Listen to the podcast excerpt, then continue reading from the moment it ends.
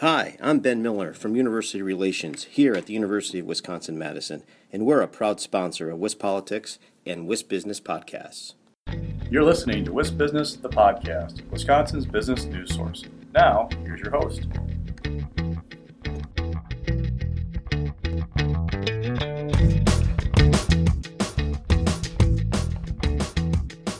Hi, everybody. This is Alex Moe here for WIS Business, the podcast. Today I'm joined by Maximilian Chrisman, the sustainability specialist for UW Health. Maximilian, thanks for taking the time to chat with me today. Thank you, Alex. So, to start off, um, you know, UW, the health system has like six hospitals, over 70 clinics, you mentioned. That's, that's a lot of facilities that you're looking into and trying to improve sustainability there. It's a pretty big job. Can you talk about, you know, what that's like for you? Uh, it was certainly a lot of moving around initially when I started here, and there's a lot of topics that you want to cover. You want to cover energy, you want to cover waste, you want to cover healthy chemicals for staff and patients, you want to cover healthy foods. There's a lot that falls under the umbrella of sustainability, not just in healthcare, but in business in general. And I'll be honest, I coming out of my degrees, I didn't know that I'd end up in healthcare, but I it has been a really interesting experience so far, and you learn to work within the constraints of the industry you're in. And I will say that healthcare probably has more than almost any other industry I can think of.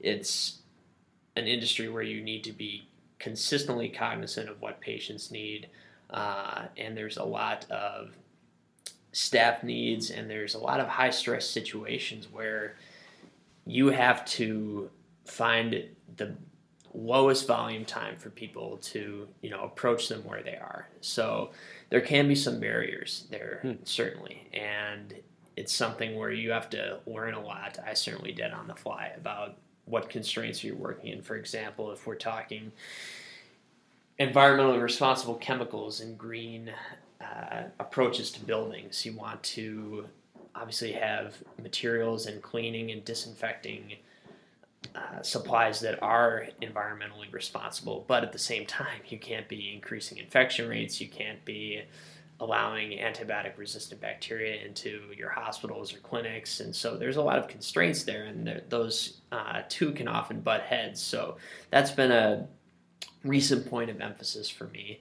And then energy is an ongoing effort. It's really about running the building in the most efficient way, powering down areas when they don't need to be. Healthcare facilities are notoriously energy sucking. They hmm. take a lot of energy, especially things like operating rooms, which need to have a lot of air coming in and out of the room in order to maintain sterility. So there's a lot of requirements there, a lot of codes that need to be followed. And so you learn to, as I said, work within all those constraints and say, okay, what is the minimum that we need to be doing and can we do it safely? And you know, then you start to measure those successes. You start to recognize people, other departments. You reach out to them and say, hey, we saved this much on energy, we saved this much on money. Here's what that means for the environment. Here's what it means for our bottom line you know the classic cliche of the triple bottom line, but you try to include that as much in as many stories as possible. And it's not just energy, it's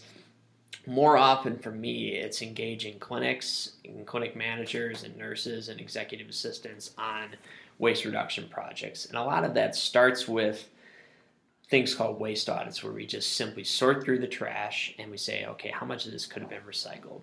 And that can be things like break room trash and recycling, or it can be the more complicated clinical recycling. So, stuff that's in patient rooms or it's pre patient in an operating room, what can be recycled. There's notorious amounts, of, notoriously large amounts of packaging in healthcare mm. for very good reasons for infection control and maintaining sterility and disinfection. But that means that there's also a great opportunity to recycle a lot of that plastic while obviously keeping it out of the landfill. And so there's a lot of internal people that I work with, and then I try to work with our external vendors as well, our waste vendors, our energy utilities, and to understand what our best opportunities are because it's a constantly changing industry, especially recycling. Hmm. It's uh, the Chinese export ban, for example, recently has had a big effect on the changes in the recycling industry, and we've had to slowly adapt to that while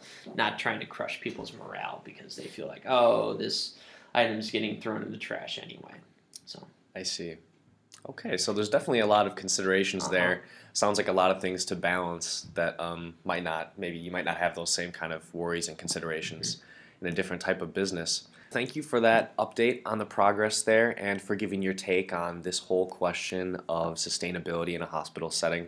I appreciate you coming to talk with me, Maximilian. Thank you. thank you. You've been listening to WIS Business, the podcast. Now, stay tuned for a word from our sponsor.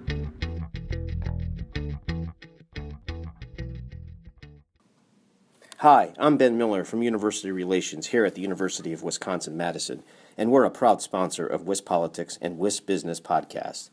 Did you know that almost 80% of UW Madison's in state students return to live and work in Wisconsin in the years after graduation?